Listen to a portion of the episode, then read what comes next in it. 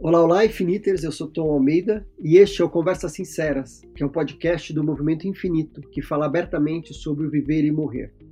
Toda semana eu vou ter uma convidada ou convidado que vai nos ajudar a atravessar de uma maneira mais natural possível os processos de envelhecimento, adoecimento, terminalidade, morte e luto. E por aqui seguimos no Esquenta para o Festival Brasileiro Internacional Infinito, que vai acontecer nos dias 28 e 29 de agosto. Nesta e na próxima temporada, nós vamos dividir com vocês as principais palestras que aconteceram nas edições passadas do festival. E eu já deixo o alerta: nessa temporada, a gente tem conteúdo em inglês e português. Se por acaso você não se sentir tão confortável com o inglês, corre para o nosso canal do YouTube, que é Movimento Infinito, e lá você vai encontrar essas palestras todas legendadas, tá bom? E olha, sem modéstia, o Festival Brasileiro Internacional Infinito é um dos mais inovadores festivais do mundo. Há quatro anos, promovemos de forma constante e consistente conversas sinceras sobre viver e morrer. Mexemos na ferida com delicadeza, porque todo mundo morre, mas curiosamente quase ninguém conversa com naturalidade sobre isso. O Festival Infinito é criado para todo mundo que quer fazer a vida valer a pena. Pessoas interessadas, profissionais de saúde, pacientes, familiares. Da primeira respirada ao último suspiro. Trabalhamos para colocar o Brasil entre os 10 melhores países para se morrer. Disso depende uma enorme mudança de paradigma e usamos as conversas sinceras como ferramentas para inspirar atuações diferentes dos profissionais de saúde, dos pacientes, das famílias, da iniciativa privada e do poder público. Neste episódio, eu trago a palestra de um cara que eu amo e admiro profundamente, que é o Roy Rimmer, que é diretor do Zen Caregiver Project em São Francisco. Ele nos conta sobre a sua trajetória de voluntariado, que é lindo. Eu tenho certeza que você vai adorar essa conversa. Hi. Hola. Yeah, it's very bright up here, but I see you. Um, so here's what I am going to do today up here. Um, so back in 1997, some of you were born. Um, I started volunteering in hospice. And back at that time in the US, um, people weren't really, at least in my circles, but I think generally, you know, people weren't in this conversation around death and dying. And um, I was minding my own business. I was working in a career in book publishing, which I loved. It was a great place to be. It was a great thing to do with my life. And um, I kind of stumbled into this hospice work. And uh, as a volunteer, I have no clinical background. Um, I was not educated as a nurse, not educated as a physician, um, but I started doing this work. And so today in my talk, really what I want to do is share with you um, my experience of volunteering and the way this has changed my life the way this has transformed my life. And so, the way I want to tell this story is through uh, my relationships with people. So, hospice is about relationships, period, full stop. it's about relationships, it's about community, it's about deep human connection. So, this is the only way I can tell my story. So, this woman here, this older woman, this is my Bubby Sylvia. This is my maternal grandmother. We called her Bubby Sylvia. And as a young boy, as a child, I had a very close relationship with Bubby Sylvia. And so this is a shot of, I'm in the background there on the uh, left hand side, and this is my family my younger brother, my sister, and uh, some cousins of mine, uh, her grandchildren. And um, so when I got older and I was um, at the time living in Chicago, uh, my bubby Sylvia uh, got very sick, and her relationship with my mother was very uh, difficult. So my mother came to me and she said, Will you go be with your grandmother? And I knew nothing about hospice. I knew nothing about end of life care. Um, I would as a kid, I spent a little bit of time in the hospital, and I didn't like hospitals at all. They made me very anxious and nervous. But um, I went. I went to be with my grandmother, my Bubby Sylvia. And at the time, because I knew nothing about hospice, when she told me that she was ready to die, that she was uh, she had lived a good life, she had lived a happy life, she had her struggles, but she was finished. There was nothing I could do. I did not know how to advocate for her because all I knew was hospitals, right? Or you know, being at home at the end of life. This is all I knew. So when my Bubby Sylvia died, um, you know, my life went on and I was dealing with my grief experience. And I began working for a very small Buddhist publisher. And there were two people there, Patrick and Maria. And um, they had this way of allowing me to talk about this death and this loss. And they were wonderful. And I needed that. I needed for someone to listen. And then one day they said, you know, we volunteer at this hospice. It's like, oh, what is that? And it was Zen Hospice Project. And I had studied Zen as a student. I was very interested in it, but uh, I didn't know anything about hospice. So um, I learned about this place, and I decided to pursue this. So this is uh, one of the training classes uh, at Zen Hospice Project. And um, the training was a lot. It was very intense. I filled out, it was about a 10 page application. And we say that the application is the first part of the training. It really required that I think very carefully, very deeply about my relationship to death and to loss. And then I went for an interview, and the interview was incredible. It took me to a place I had never gone before. Now, I'm someone who um, is very easy, uh, it's very easy for me to cry. I've always been this way. And in this interview, um, I just loved the way that this man, he could meet me in this place of intense grief as I explored my story about uh, my story, my relationship to death and dying, and my losses. And after the interview, I started the training.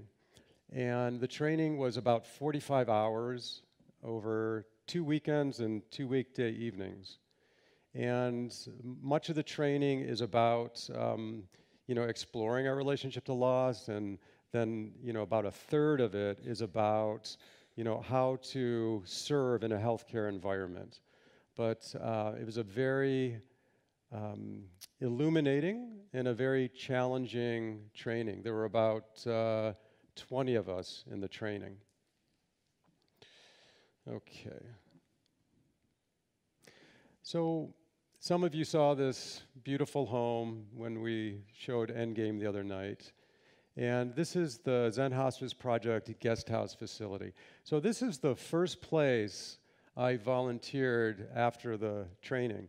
We have two sites of service, two places where our volunteers serve. And uh, the guest house, and then Laguna Honda Hospital, which is the big public hospital in San Francisco for, we say, the underserved. You know, many people have been living on the streets, they go to Laguna Honda. But this is where I started. And um, you know, I'll never forget that very first shift of mine, um, beginning as a volunteer.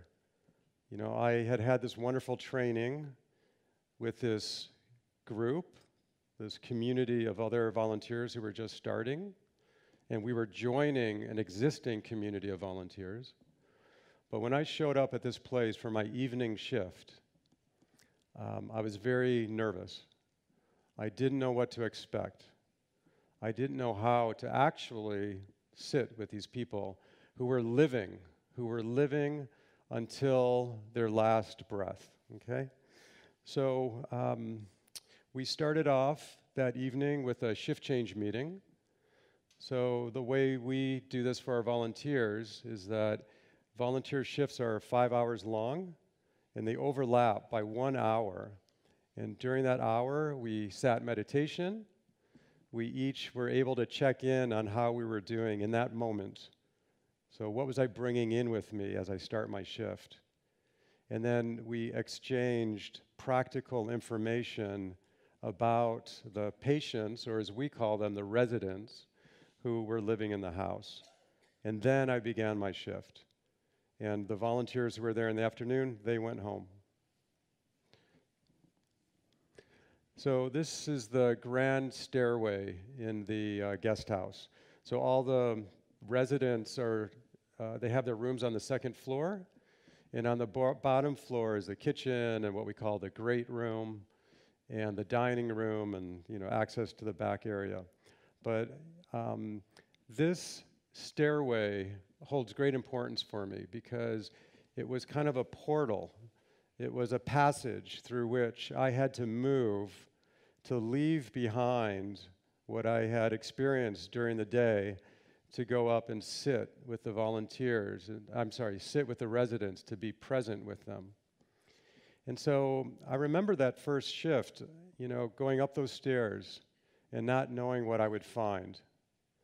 And when I got up there that first time, I, I knew that I would have to knock on one of these doors and go in.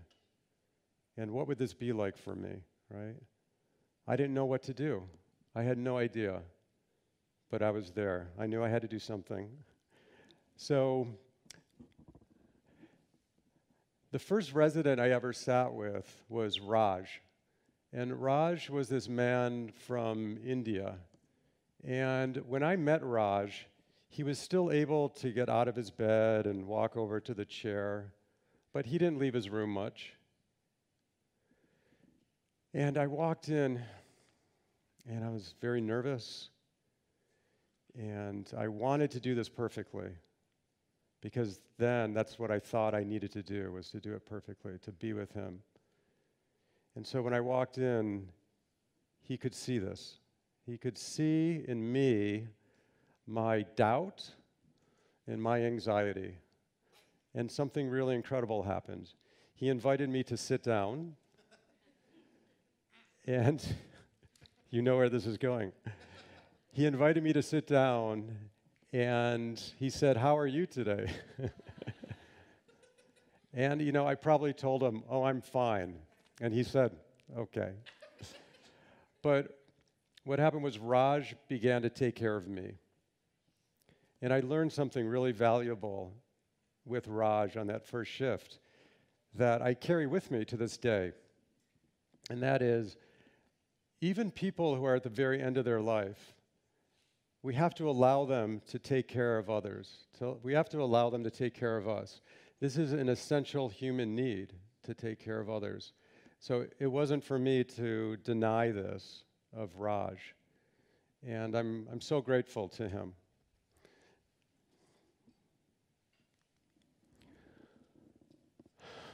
So,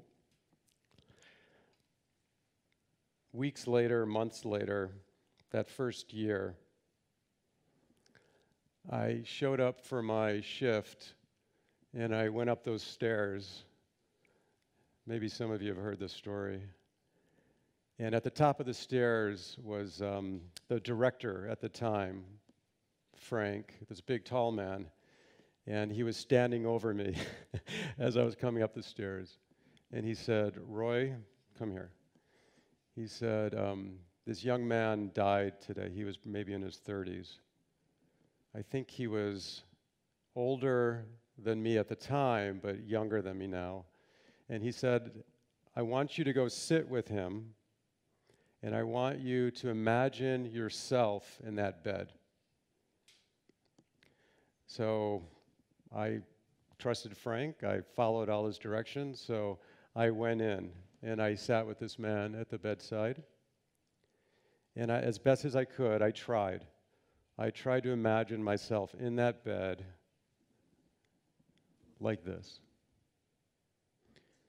And sometimes it takes me a while to understand these things, but in that moment, what I realized, I didn't know this when I first started, when I first applied, but what I learned in that moment was yes, I'm here to serve others, but this is about my death. That's what this is about. This is about me beginning to understand that my time will come. And what am I going to do about that? What's that going to mean for me?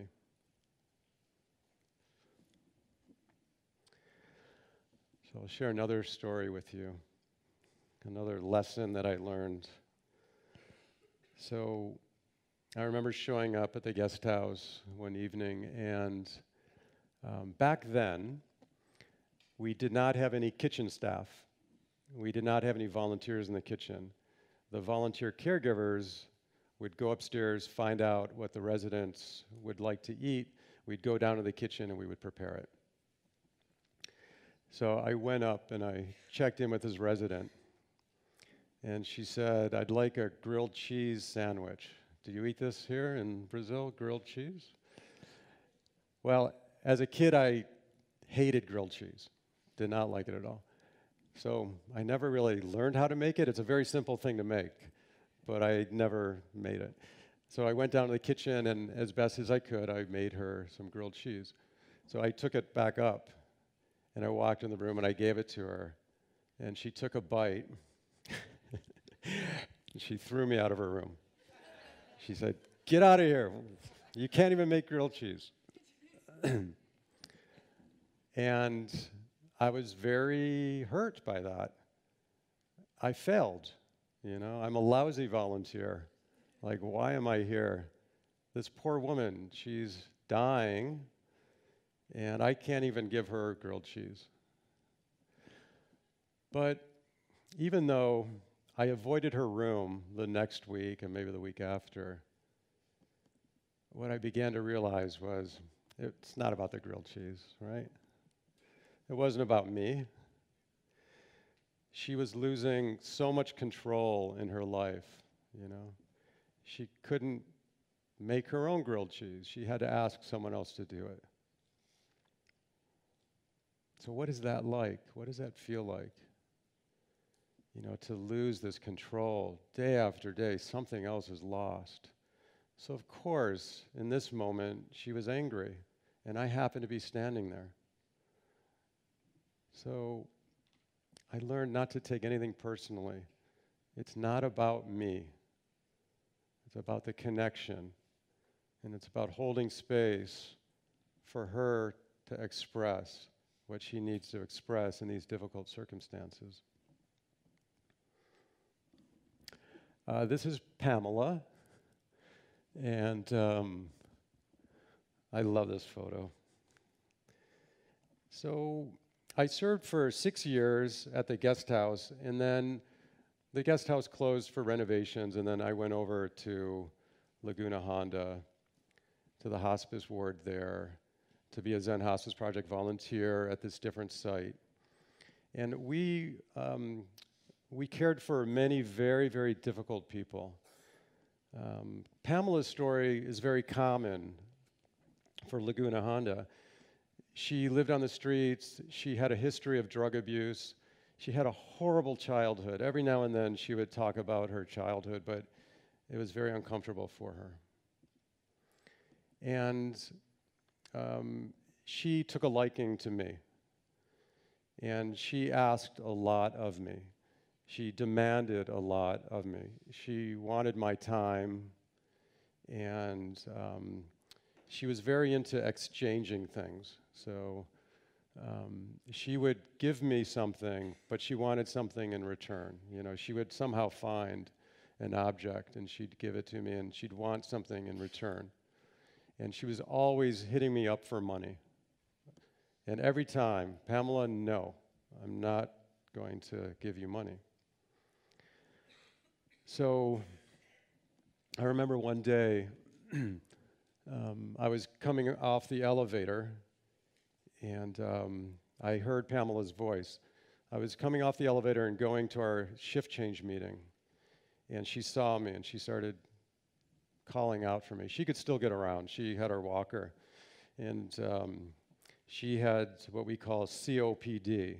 So she couldn't get enough air, and she couldn't get enough of anything. She just needed more. And she called out to me, and I was late for this meeting, and I didn't want to be late for this meeting. And I thought to myself, you know, I think I can go this way and pretend I don't see her, and then I'll talk to her later. But then in that moment, I thought, no, that's not the person I want to be. I, I went to her and I looked at her and I said, Pamela, I'm on the way to a meeting. I cannot talk to you now, but I will come back.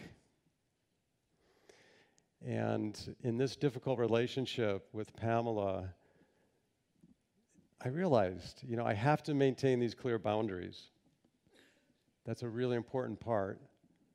So people understand that I want to be engaged, I want to be in a relationship, but sometimes I can only do this much. This became very important.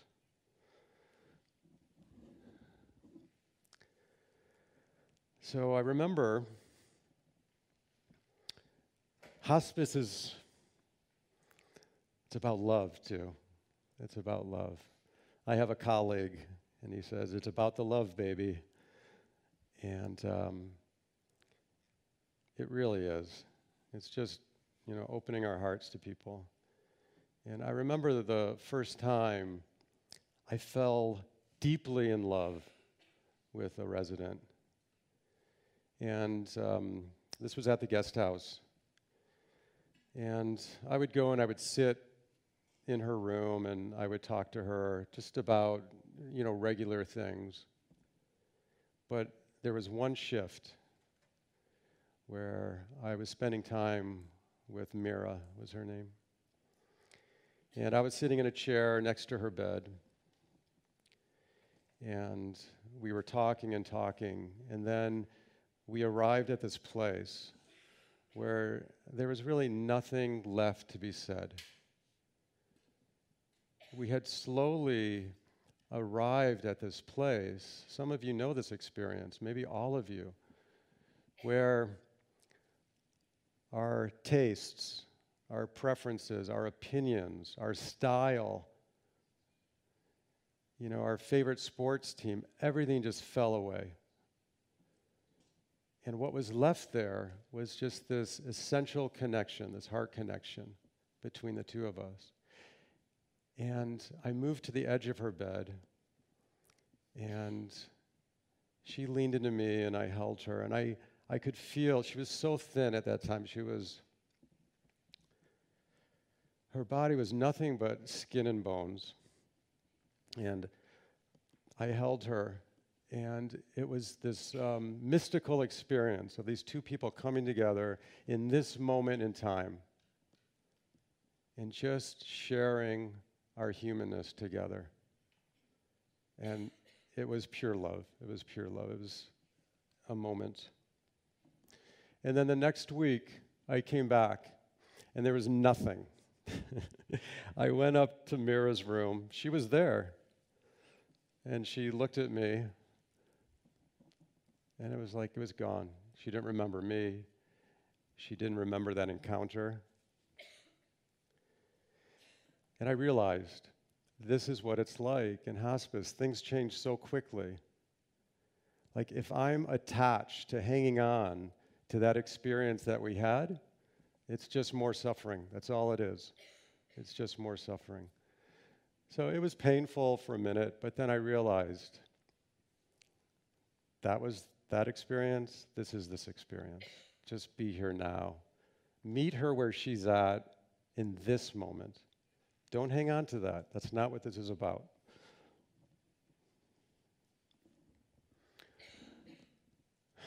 I learned how to bathe the residents' bodies after they died.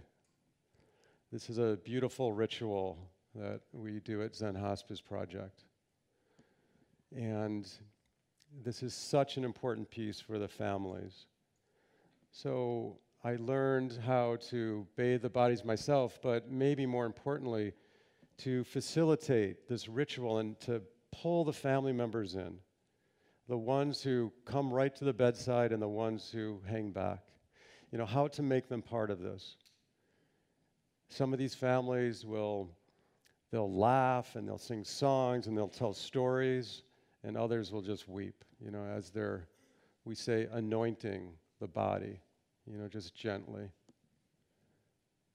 And I began to just um, deeply appreciate these simple acts, these simple acts of honoring these residents as they cross over, as they move through this portal from life to death, and these acts of kindness towards the families. I love this painting. Um, so, something was happening to me. Um, as Tom mentioned, I do this rites of passage work out in the deserts of California. And in my experience as a hospice volunteer, I was in this passage. I was in this rite of passage, this initiation process. So something in me was really dying to make room for something so incredible to be born to take life. And it could only happen by placing myself at that edge of such intense suffering. Yeah. So the suffering is kind of that, um, it's that chrysalis of change. It's where that change happens. So I was learning how to do this work. I was um, preparing for something bigger and more meaningful. I was learning how to really appreciate every moment of my life, whether I was at hospice or not, and how to live it with gratitude. I felt like I was the, I was the ferryman and I was the passenger, both together, as we were crossing over to this new place.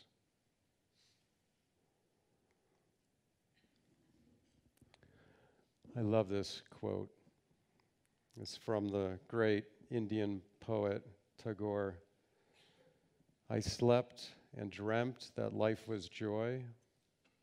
I woke and saw that life was service. I acted, and behold, joy was service. So I was being held in this community I was being held by this practice of mindfulness, you know, inspired by the Zen tradition, but this uh, practice of mindfulness that exists in every spiritual tradition from around the world. This ability to just be in the moment with things as they are. And I was learning that there's a difference between service and there's a difference there's a difference between service and helping. And um, helping is I have something to give to this person because they don't have it. But service is about meeting each, each other as equals, right? Yeah. So, joy was service. And my heart was opening, my heart was blossoming. So I decided that um, I needed to make some changes in my life. So I told you I started off, I was working in the publishing industry, but um, I realized there was another calling for me. So um, I began to navigate this journey from the publishing work, which served its purpose, to finding a way to work in end of life care yeah, this is what was happening. So in 2010, I was able to make the leap.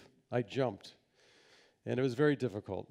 You know, my wife was very nervous because Zen Hospice Project is what we call a nonprofit.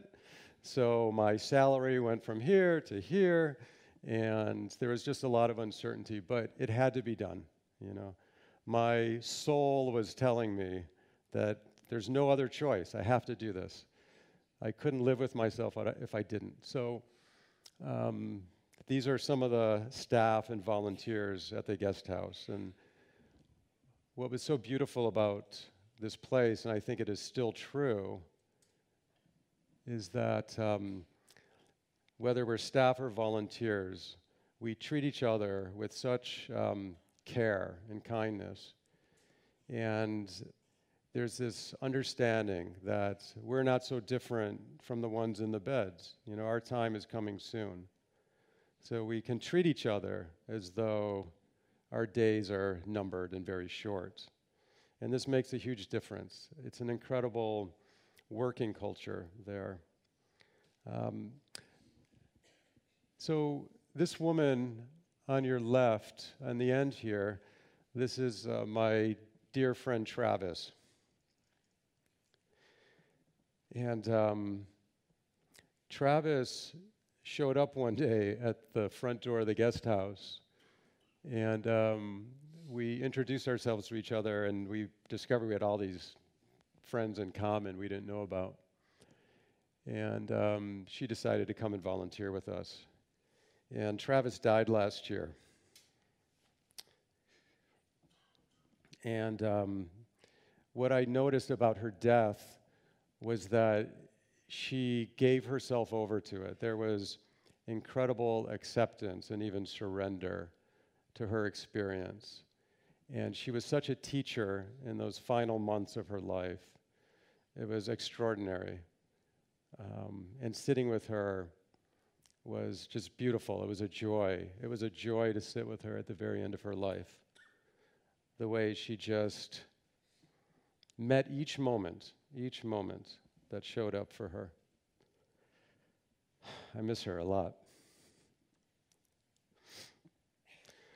So, in my work, in yeah, so I've had um, I've been blessed. I've been blessed with many mentors in this work, and um, so hospice is about connection. Hospice is about love. Hospice is about uh, mentoring, right? like making it comfortable for people to sit in that place. And so we've got Ram Dass and then Frank Ostaseski. And I've had the opportunity to um, talk with Ram Dass, but my mentor in this work has been Frank. And um, if you don't know Frank Ostaseski, I think his book's been published into Portuguese and is here now. Yeah, I highly recommend it. In English, we say the, the five invitations. And uh, he's a beautiful man. And he's struggling too right now with his own health issues.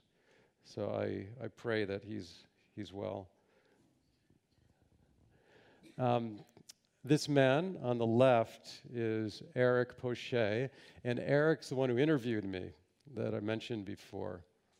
And here Eric is um, standing with a dear friend of mine. Um, I call her my sister. This is Mary and she's been a volunteer for a long time, and Tom has met Mary. And, but Eric is another mentor. I think I've probably learned more about this work from this man than anyone else, maybe with the exception of the residents themselves.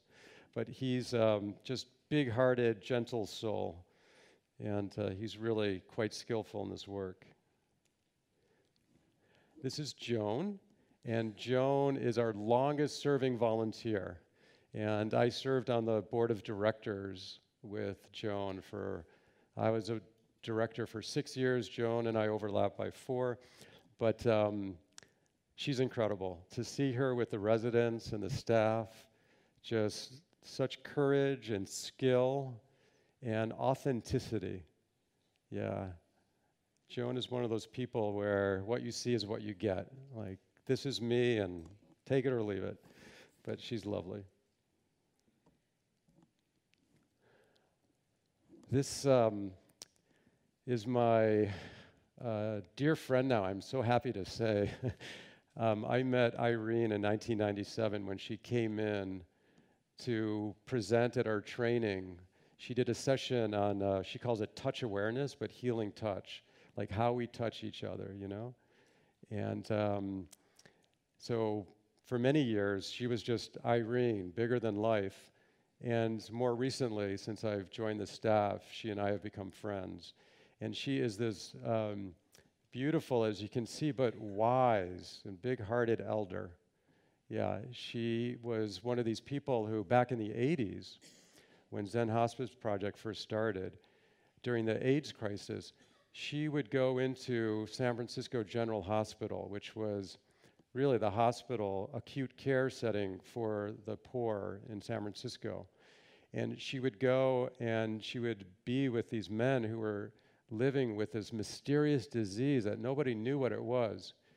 And without gloves or anything, she was touching them and healing them with her touch when no one else would get near them.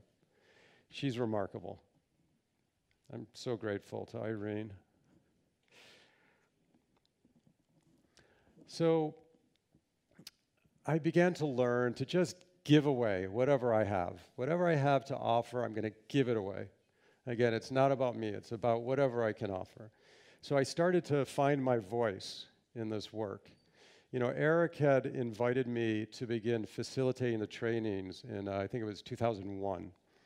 And um, the fact that I'm standing up here today and talking to you, and that it doesn't feel like a weird form of torture is absolutely incredible because I'm really an introvert. But slowly, with this perspective that whatever I've learned, I have to give away, allowed me to begin to you know, teach this work, to talk about it, and to hold space for people who are grieving. And I love it. I love doing this work. I feel so honored.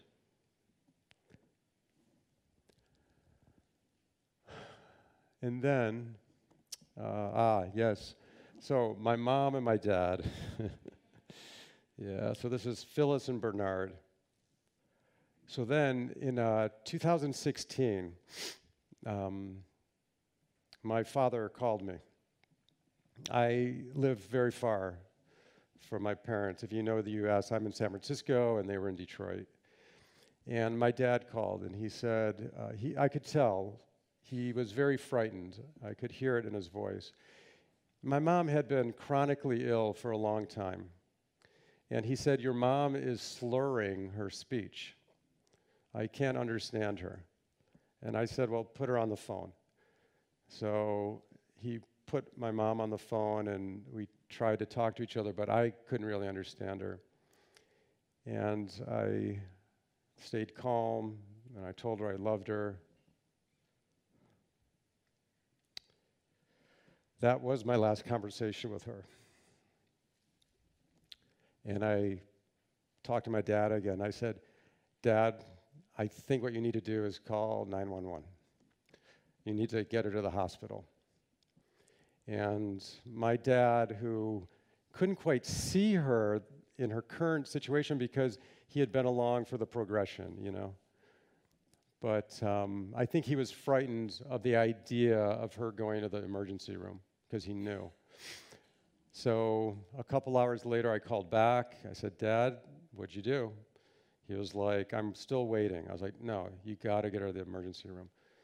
So he did. And so the next time I saw my mom, you know, this is what I heard.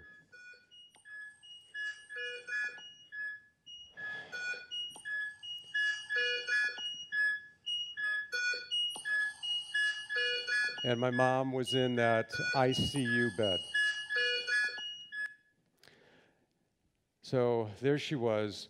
She was in the ICU. She was intubated and uh, she was on a breathing machine and all the monitors. And um, it, it was horrible to see her like that in this place. So I want to say something about ICUs. You know, I had this uh, bias that the worst possible death was in the ICU. I couldn't imagine it for myself. I couldn't imagine it for anyone else. And my mom never wanted to talk about death and dying. I would go home with the five wishes and be like, let's talk about what you want. And she was like, I can't do it. She'd start crying, I can't do it. She was very emotional. So um, she ended up in the ICU. And in some ways, it made perfect sense. Um, and I could see what was happening. So I talked to the director of the ICU department, and he told me about the evaluation, and uh, I could see where this was going. But my father couldn't see it, and my sister, who was there at the time, couldn't see it. They had this expectation that this was one more time where she was going to get better and she was going to go back home. But that wasn't happening. So, the honor and the horror was bestowed upon me to have to tell my father and my sister that the most compassionate thing to do for my mom would be to take her off the life support and allow natural death. There was really no other choice right now. It wasn't fair to her to leave her in this state. And they began to see it, you know. So, ironically, what happened for us was we, I think it was on a Monday, and so we decided on Wednesday at a particular time we would take her off life support and all the family would have time to come in. My brother and his family came in, my sister's children came in, my wife came in. And um, so when we took my mom off life support, she was surrounded by her family. And the staff in the ICU, the palliative care team, they were, they were beautiful. They were so supportive.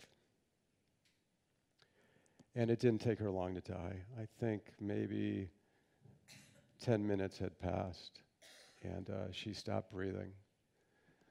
But what had seemed like the worst possible place to die became a beautiful place to die. This was my mother's death, and we were all there.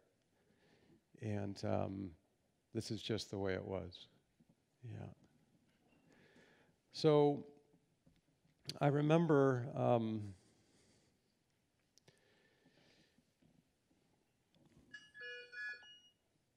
I took this photo just a couple minutes after my mom died, and at the time, I was in this sort of confusing place. There was some shame around taking this photo, but there was this voice that told me, no, take the photo.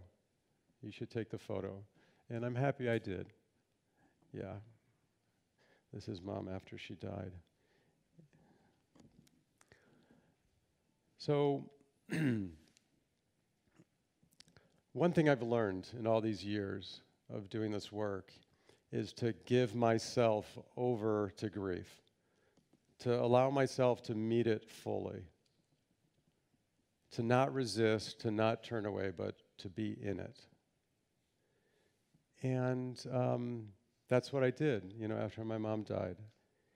And um, I allowed for my own shifts and process to take place. Um, I remember writing to my community back at home um, a letter telling them, an email, you know, what was going on with me. And I shared with them part of the eulogy that I gave at my mother's funeral. And in the eulogy, I shared that um, this work has prepared me for this moment. And this work has not prepared me at all for this moment. And how could it, right? You know, this was my mother. It was really different. But I was extremely grateful that I could at least play this role that was supportive for my family. Like this was not unfamiliar territory for me. So that I really, really appreciated. So I'm no different from any of you. I just, I was, you know, this man doing his life, and I stumbled into this work, you know. And it has been this incredible transformation. And I'm so grateful that I fell into it, that I found it. And as I've said over and over again, you heard the other day, such close proximity to death just allows me to just recognize the preciousness in each moment and live a really happy life. So now it's my time to mentor others and to give away what I have. And um, a lot has changed at Zen Hospice Project. Um, this beautiful guest house is no longer ours. Um, we closed the facility and we actually had to sell this house. And um, right when that happened, um, I stepped into this role of executive director. And I remember going through that and saying to the community who it was, um, there was so much grief around the loss of this house. And I remember saying, we don't get to choose, you know? Everything goes eventually, even our beloved house. And I just keep reminding myself that um, even as the executive director of the organization now, uh, it's still about service. It's still about giving it away and supporting others. So I love this quote from the Dalai Lama My religion is very simple. My religion is kindness. And um, that kind of brings it down to his essence. This is the final slide. There's nothing on this slide. And that's because this is your slide. yeah. This slide, can we go back? Yeah, this slide is for you. You know, um, I came here last year and this year, and um, the Brazilians have been so beautiful and so welcoming and have opened their hearts and their arms to me. It's been so incredible. So I know what the potential is here, you know? Um, maybe it's uh, a beautiful guest house facility here in Sao Paulo. Maybe it's a robust, big, large community of hospice volunteers. Maybe it's palliative care at every hospital in Brazil. I don't know, but the potential is there. So this is your slide to figure that out. And um, the last thing I'll say is, God, these lights, they're so bright. Um, thank you. Yeah, thank you for being here and thank you for listening. And it's just a delight for me to do my little small piece to help you do this. So, obrigado. Como é bom ouvir o Roy. Eu não vejo a hora de encontrar com ele novamente. Eu espero que você tenha gostado e eu espero você no próximo episódio.